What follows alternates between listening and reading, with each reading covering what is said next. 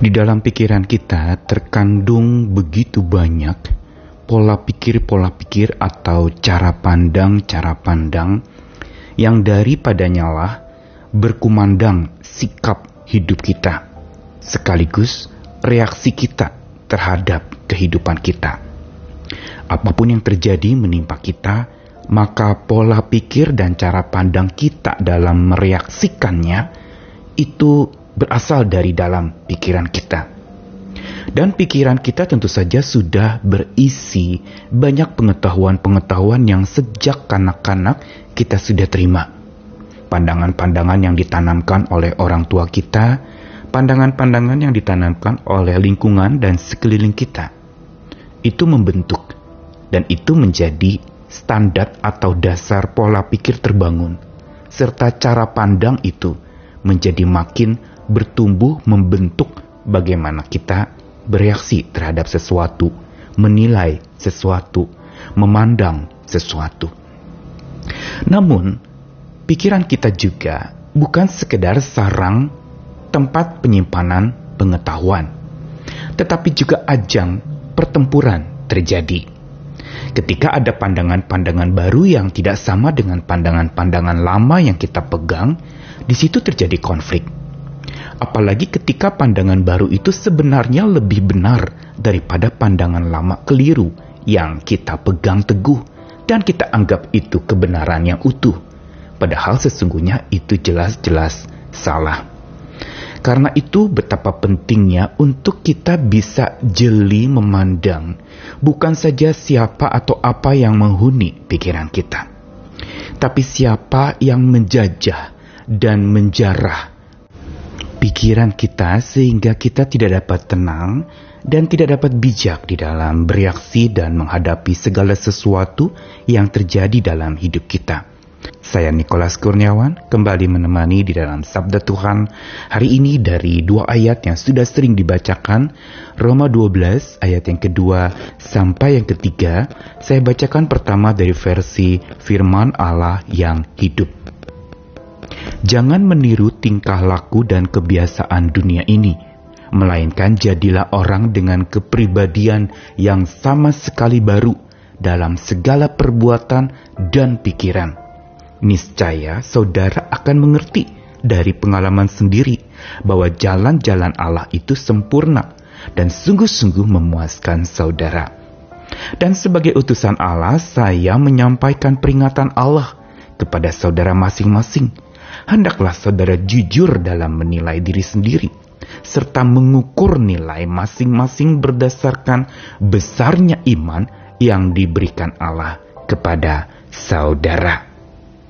Lalu dari versi Indonesian Literal Translation, ayat yang sama, dan janganlah menjadi serupa dengan zaman ini, tetapi biarlah kamu diubah oleh pembaharuan pikiranmu, agar kamu membuktikan apa itu kehendak Elohim yang baik, yang berkenan dan yang sempurna. Sebab melalui anugerah yang diberikan kepadaku, aku berkata kepada setiap orang yang ada di antara kamu, agar tidak berpikir di atas yang seharusnya dipikirkan, melainkan agar benar-benar berpikir jernih, sebagaimana Elohim telah membagikan ukuran iman kepada tiap-tiap orang. Dua ayat sabda Tuhan ini ungkapan dari Rasul Paulus kepada jemaat di Roma yang membuka sebuah pemahaman atau pengajaran tentang hal praktis di dalam kehidupan seseorang setelah dia mengetahui banyak tentang Tuhan atau doktrin serta ajaran mengenai Allah yang dipercaya. Dan Roma 12 ayat 1 diawali dengan memberikan persembahan hidup kita, tubuh kita kepada Tuhan sebagai yang layak menerimanya dan dilanjutkan dengan ayat 2 sampai 3 yang sebenarnya terkandung sebuah khasanah atau kekayaan pesan penting mengenai renewing your mind, membaharui pikiranmu. Ayat yang dicantumkan ayat 2 sampai 3 di sini menegaskan kepada setiap kita tentang bagaimana pola pikir kita itu perlu ditata ulang, perlu dibentuk, perlu direkonstruksi dibangun kembali agar tumbuh berdasarkan iman. bukan berdasarkan pengalaman atau ketakutan atau apa yang terjadi di sekitar kita, tapi terbangun berdasarkan apa yang Tuhan kehendaki dan berdasarkan kebenaran dari Tuhan. Peringatan pertama dari Rasul Paulus adalah dikatakan jangan menjadi serupa dengan zaman ini atau jangan meniru tingkah laku dan kebiasaan dunia ini. Do not conform. Do not conform ini bicara soal adaptif, yaitu sikap di mana seseorang itu menjadi menyesuaikan diri dengan keadaan, kompromistis dengan segala kondisi, dan juga kompromistis dengan pola-pola pikir yang ada dan dipegang oleh orang secara umum.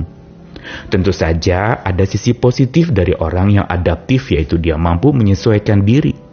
Tetapi bila terjadi kompromistis di dalam hal itu, sebenarnya dia sedang meniru sesuatu yang belum tentu benar. Karenanya betapa penting kritis menguji akan segala sesuatu yang berdasarkan tingkah laku dan kebiasaan dunia ini. Dan inilah menjadi sebuah peperangan yang penting yang perlu kita perjuangkan di dalam alam pikiran kita. Karena ketika konflik itu terjadi antara apa yang kita pegang, pola pikir lama yang keliru, yang menjajah dan menjarah hidup kita, maka kita perlu berani berkata tidak. Penjajahan oleh pola pikir lama yang keliru itu menyebabkan kita terbelenggu dan tertindas. Penjarahan akan kedamaian dan ketenangan oleh pola pikir lama yang keliru itu juga perlu kita berantas dan atasi.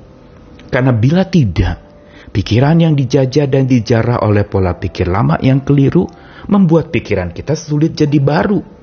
Kendala terbesar di dalam pembaruan pikiran kita adalah ketika kita masih kesengsem, terikat erat, dan terbelenggu oleh pola pikir lama yang keliru termasuk cara pandang kita terhadap masalah atau cara pandang kita terhadap diri kita sendiri yang merasa mungkin tidak berharga, yang merasa kalau sakit itu sudah tidak bisa apa-apa dan tidak berguna lagi, atau menilai diri terlalu rendah, menghakimi diri dan merasa diri bersalah. Ini semua adalah pola pikir lama yang keliru dan tidak sesuai dengan apa yang Tuhan katakan bahwa betapa kita diciptakan berharga oleh tangan kuasa Tuhan bahwa Tuhan mengasihi dan menolong kita dalam kasihnya tidak ada ketakutan. Pola pikir lama yang keliru membuat kita ketakutan karena kita akan selalu dituduh, dihakimi, dan dianggap salah dengan segala tindakan-tindakan yang kita lakukan. Untuk itu kita perlu hikmat Tuhan untuk bisa membedakan antara pola pikir lama yang keliru dengan yang benar. Yang keliru segera kita harus berantas, kita harus berani berjuang memeranginya dengan terang kebenaran Tuhan, berani berjuang untuk mengalahkan penjajah-penjajah dan penjara pikiran kita yang harusnya ada ketenangan, damai, dan cinta kasih memimpin di sana yang sudah diubah oleh penjajah dan penjarahan itu menyebabkan kita tidak dapat tenang lagi dan dipenuhi dengan ketakutan, berbagai macam perasaan tidak berharga, dan merasa tidak mampu. Ini semua yang perlu kita berantas. Kita perlu kalahkan penjajah-penjajah dan penjara-penjara pikiran kita. Tentu saja dengan senjata kebenaran Tuhan. Dengan sesuatu yang memang Tuhan katakan ya dan amin dari sabda Tuhan. Ini senjata kita sehingga kita tidak ditindas oleh kebohongan-kebohongan yang kita pegang selama ini. Oleh pandangan-pandangan keliru yang lama yang kita anggap itu sesuatu yang perlu kita pertahankan, kalau tidak kita bisa tersesat dan sebagainya, kita perlu membuka wawasan kita. Mata kita diperbaharui oleh kasih Tuhan, pikiran kita diperbaharui oleh anugerah Tuhan. Karena itu, betapa penting kita untuk menjadikan ajang peperangan itu dimenangkan oleh senjata kebenaran yang kita pegang dari sabda Tuhan. Mari kita perangi segala penjajah-penjajah dan penjara pikiran kita yang menyebabkan damai tidak dapat memimpin, yang menyebabkan cinta kasih menjadi raib, dan menyebabkan ketenangan menjadi hilang. Tuhan mengasihi kita, mari berjuang bersama dengan dia yang selalu beserta dengan kita, kebenaran yang memerdekakan. Amin.